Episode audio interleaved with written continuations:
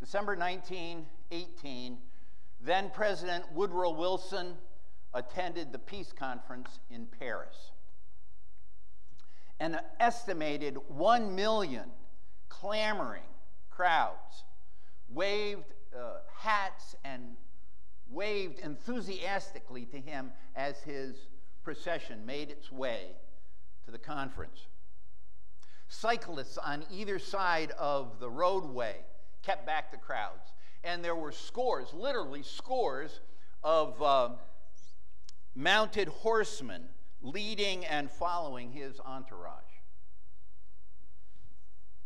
Wilson's hope he had a 14 point proposal, and he wanted it to result in what was to become the League of Nations uh, a way for nations to relate to one another to end future wars.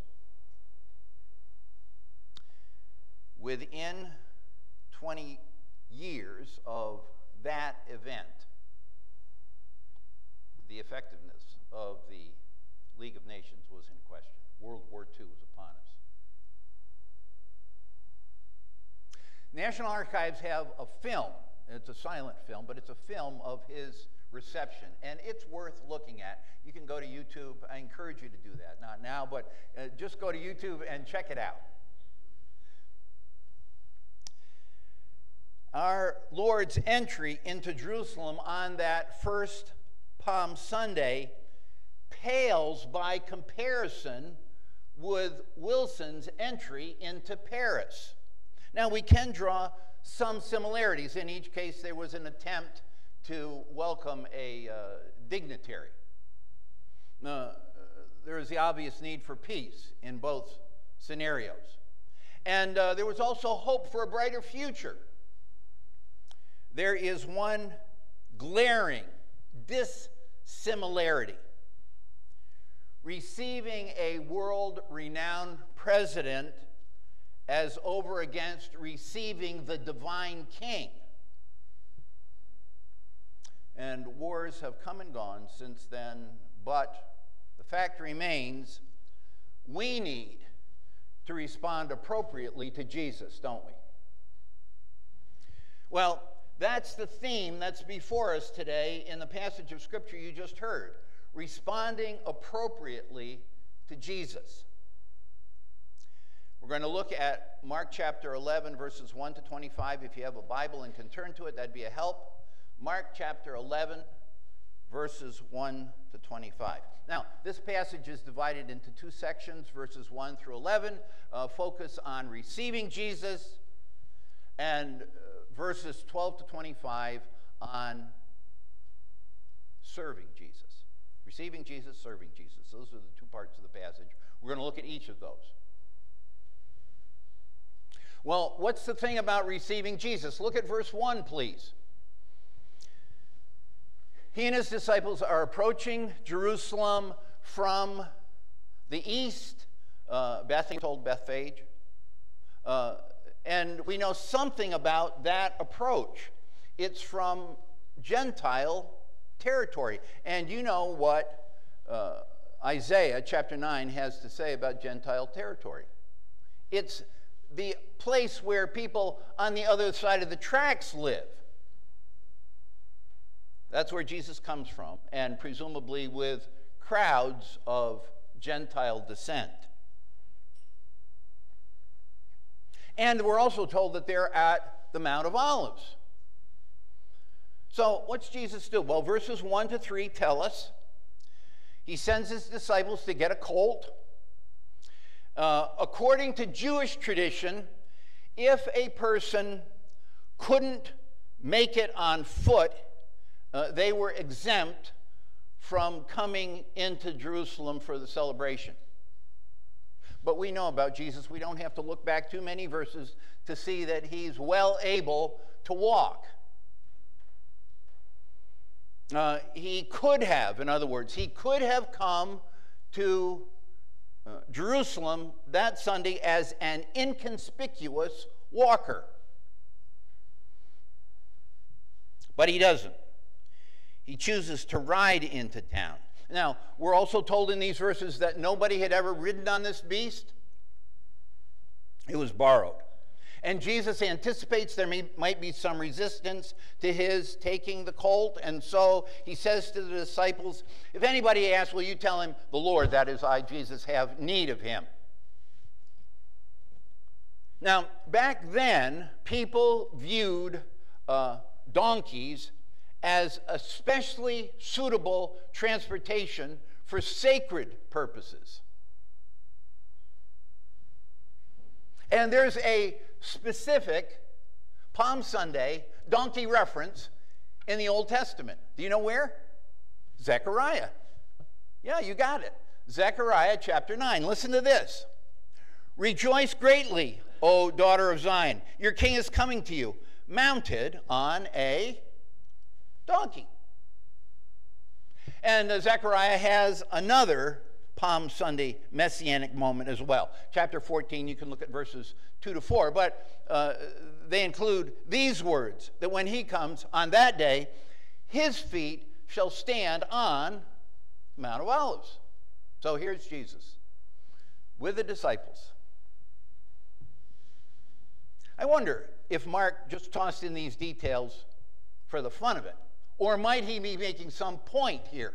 Might he be suggesting to the reader that Jesus is fulfilling prophecy?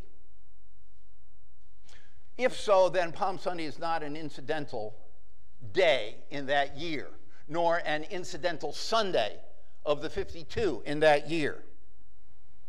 By his directives, in keeping with the Old Testament prophecy, Jesus is announcing a new age of blessedness. Now, let's just compare what we see in the Bible with what we know about first century cultural practices that are not included in the Bible. A victorious Greco Roman leader returning from battle would come home with symbols of authority. In this case, Jesus is on a donkey. Make a ceremonial entry. Leafy branches played an important role. They signaled nationalistic interest back then. Uh, we might uh, uh, we might think about seeing leafy branches back then as analogous to us being at a special event in the United States and hearing the Marine Band play Hail to the Chief. It would be that kind of um, signal. And uh, the disciples bring the colt, they throw their cloaks on it, they spread them in the road, and uh, they wave these branches even as the crowd apparently is swelling. Back then, crowds would welcome a victor with greetings and invocations. And what do we find here? This crowd shouts from, uh, from uh, Psalm 18, the one we quoted at the beginning of the service. Hosanna, blessed is he who comes in the name of the Lord. And one more extra biblical practice military leader would climax his entry by coming to the temple. And we see in verse 11 that's what Jesus does. Now, the Bible doesn't say a word about this pageantry. Zip, nothing. But could Jesus have missed the message his entry was signaling? Doesn't it seem as if he is making sure that he'll be recognized, that he'll be noted as the coming messianic king? Well, what's next? Look at verse 11. He entered Jerusalem, went into the temple. When he looked around at everything, it was already late. He went out to Bethany with the 12. Now remember, this is prophecy being fulfilled. But when Jesus arrives at his temple, nothing significant happens. You see that? Yeah. All that we know from verse 11 is about Jesus. A small note about the disciples. He enters the Jerusalem. He enters the temple. He looks around. He goes out. The king has entered his capital city. The king has entered his palace slash temple. And there's no mention, not a word from anybody. What kind of reception is this? Had an ancient city not extended a customary welcome to dignitaries or military victors, she could anticipate dire consequences. I mean, this seems like a public affront, like an insult to Jesus. And so we want to ask the question is Mark sort of creating a, um, a street drama, if you will? Uh, to show us how non triumphal this triumphal entry is. More than one commentator makes that point. Uh, Ernest Best casts it this way. He says, Mark's goal is to, quote, build up his readers as Christians and to show them what true discipleship is. The silence here, the non response to Jesus when he goes into the temple, seems to underscore an appropriate response by way of negative example. In other words, don't you, readers of this record, don't you be like the Jerusalem crowd. Don't you be like the disinterested temple worshipers. The Lord has something better for you than that. Now, you might be thinking, perhaps, but don't we need to stick to the text? I mean, um, arguing from silence really isn't very persuasive, right? So just hold that thought for a moment. Suppose Mark were describing on purpose a non triumphant, triumphal entry. That in itself would raise questions like how ought a disciple to respond to King Jesus? And have I appropriately responded to him? And where would an appropriate response to this king lead a person?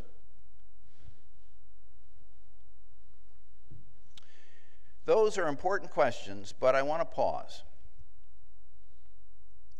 The opening verses, at least by some measure, suggest a non response from would be followers.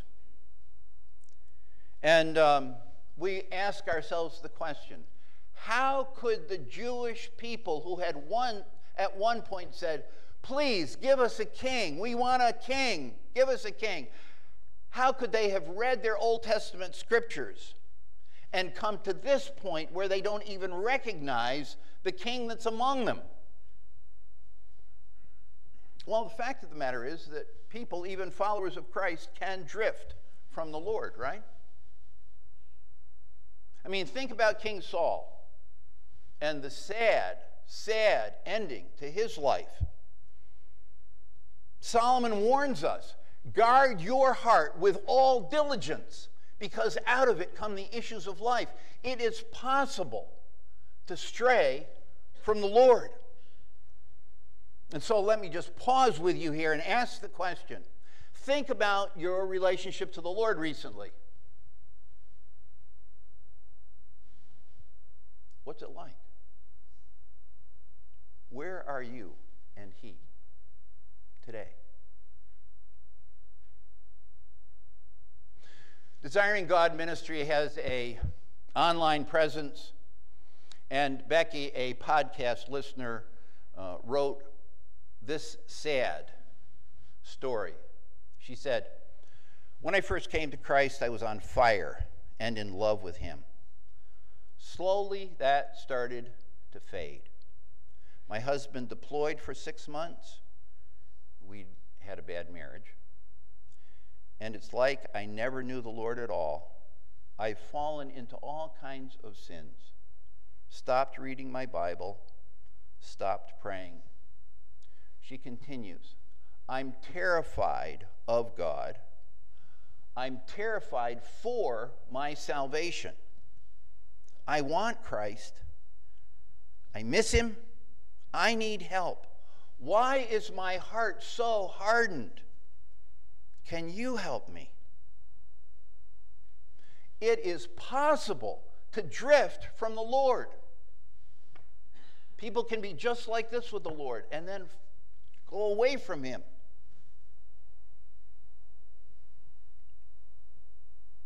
So, what hope is there for somebody like Becky, who writes, I'm getting farther and farther away?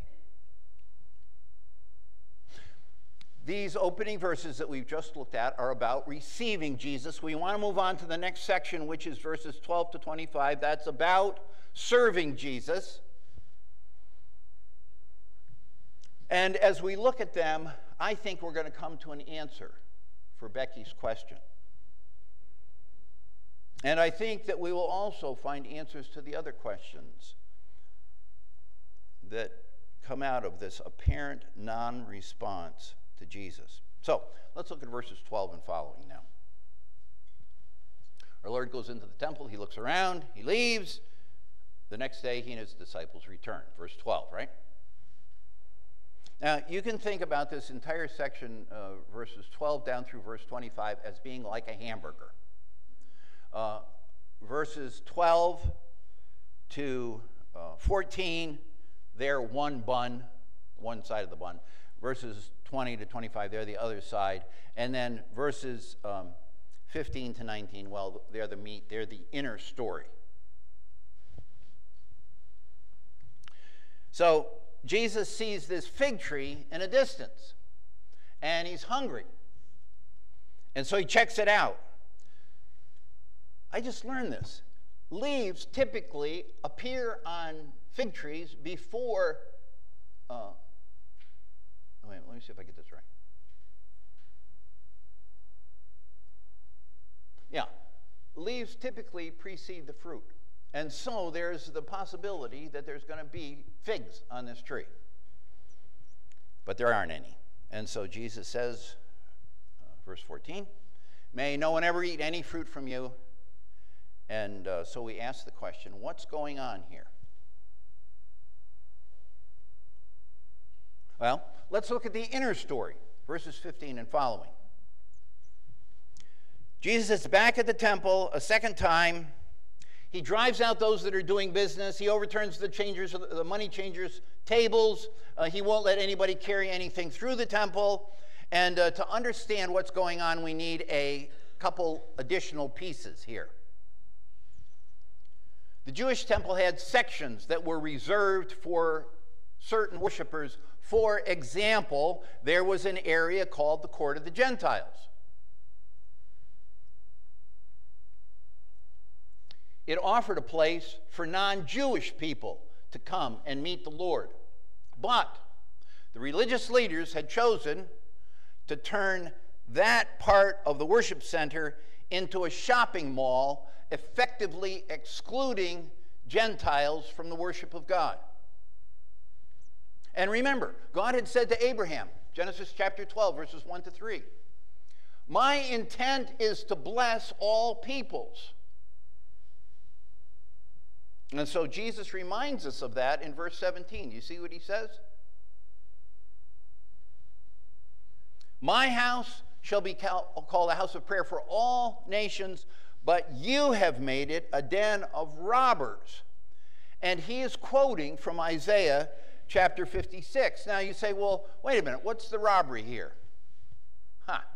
I don't think Jesus is saying, well, these guys that are selling uh, are charging uh, way too much. I don't think that's the point.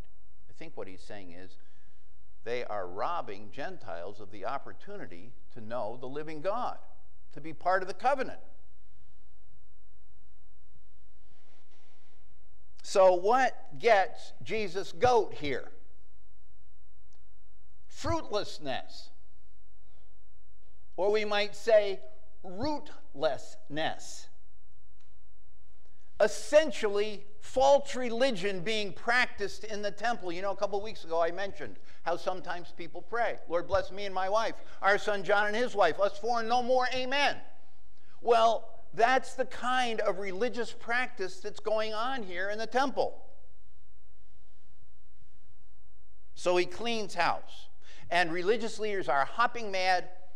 They want to kill this blankety blank so and so intruder into the way they do things. Now let's look at verses 19 through 21. Jesus and his disciples leave the temple and they go past the fig tree, and it's withered. Jesus curses it in the morning, it's withered by the end of the day. Now, maybe it was an especially hot day. Who knows? But one of the things that's interesting here is that it's withered from the roots up. You know what it's like when you have a tomato plant and you don't water it? You go out and you think, I, I'm going to get to it. And the leaves look a little droopy. And if you keep on, if you keep on ignoring your tomato plant, pretty soon the whole thing is hanging over. But the idea of it dying from the roots up, that's a whole different thing.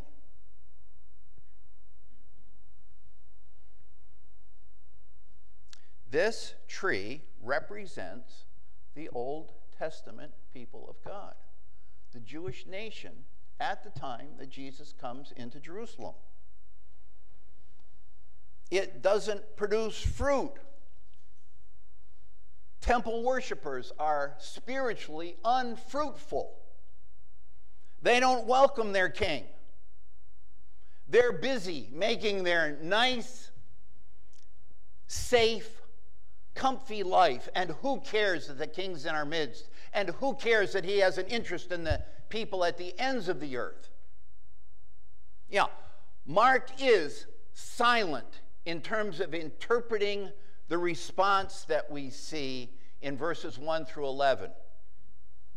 But the explanation in verses 12 through 19 is loud and clear. Not responding appropriately to Jesus can lead to severe punishment. It's typified in the fig tree. But this isn't just about one measly fig tree. It's rather about Israel's worship.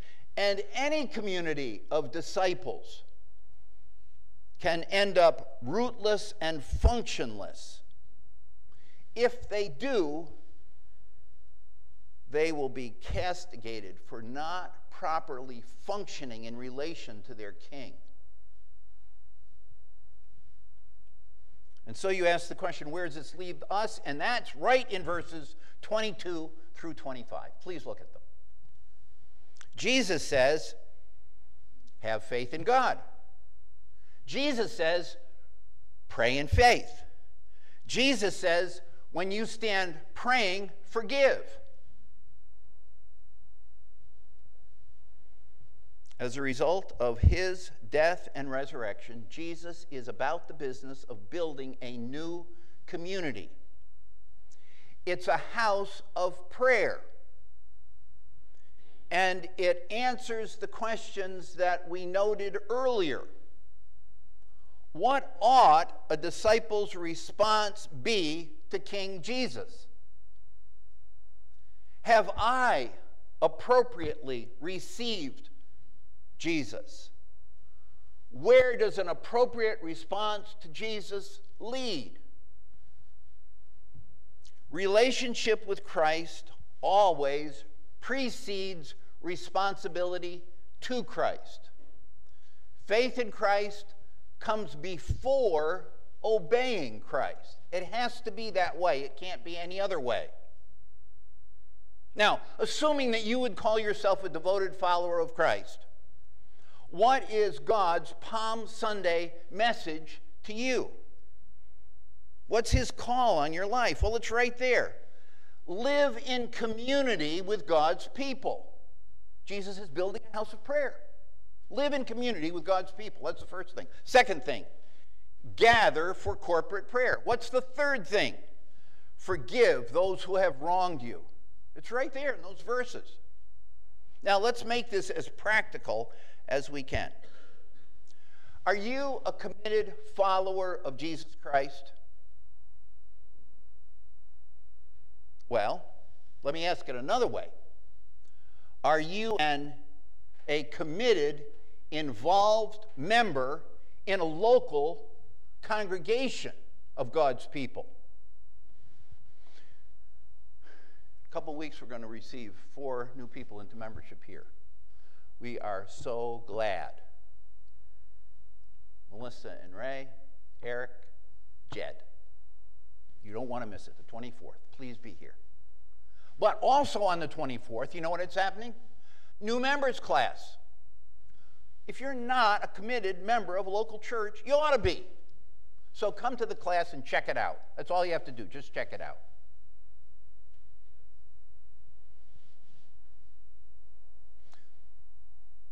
Another point of application. In what ways are you about the business of praying with and for other believers? We meet particularly for prayer first Sunday evening of the month.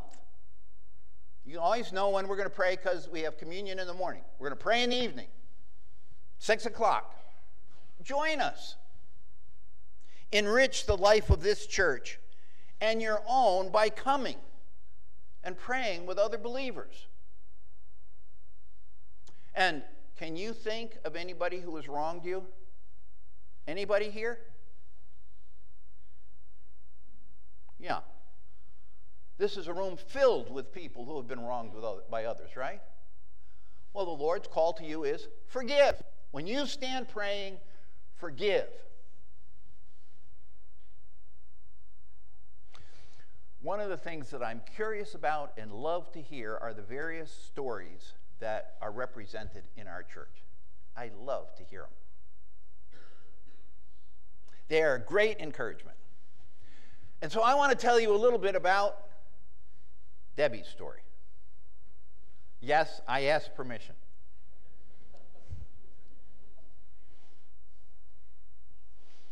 Till she was about 30, uh, Debbie didn't want to have anything to do with the church. And she thought it was filled with hypocrites. Now, if you ask her, she'd say, I'm glad that it had room for one more.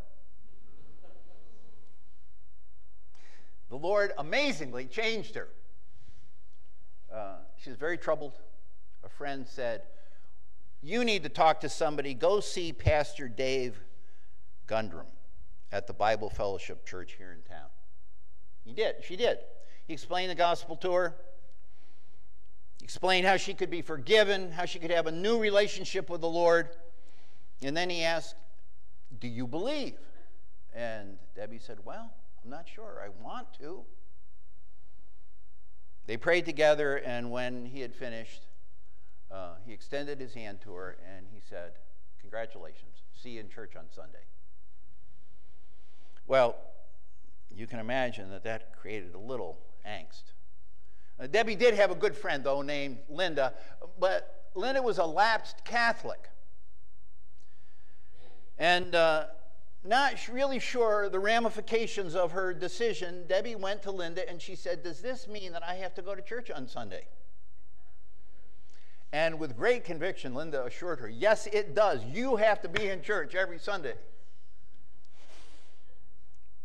And that next Sunday, Jesus, uh, Debbie joined other believers at Grace Church, and, sa- and she would say, I never looked back.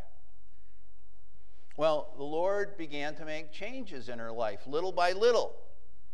She's been part of Covenant Church for over 30 years, and aren't we glad? And she comes to prayer meeting once a month, and she joins others in praying during the week. And when she prays, I am here to assure you uh, there's proof positive that she forgives those that have wronged her. I can speak from experience. Well, Debbie's life shows us where discipleship leads. Disciples receive Jesus. Disciples embrace a local fellowship that prays and forgives. And disciples live as part of the king's community. Lord, we ask you to bless your word to us now. We pray that you would help us to be responsive disciples. We thank you for the grace you extend to us. You've said, um, Let the wicked forsake his way, the unrighteous man his thoughts, and let him return unto the Lord, and he will have mercy upon him, and to our God, for he will abundantly pardon. We thank you for that promise. Jesus' name.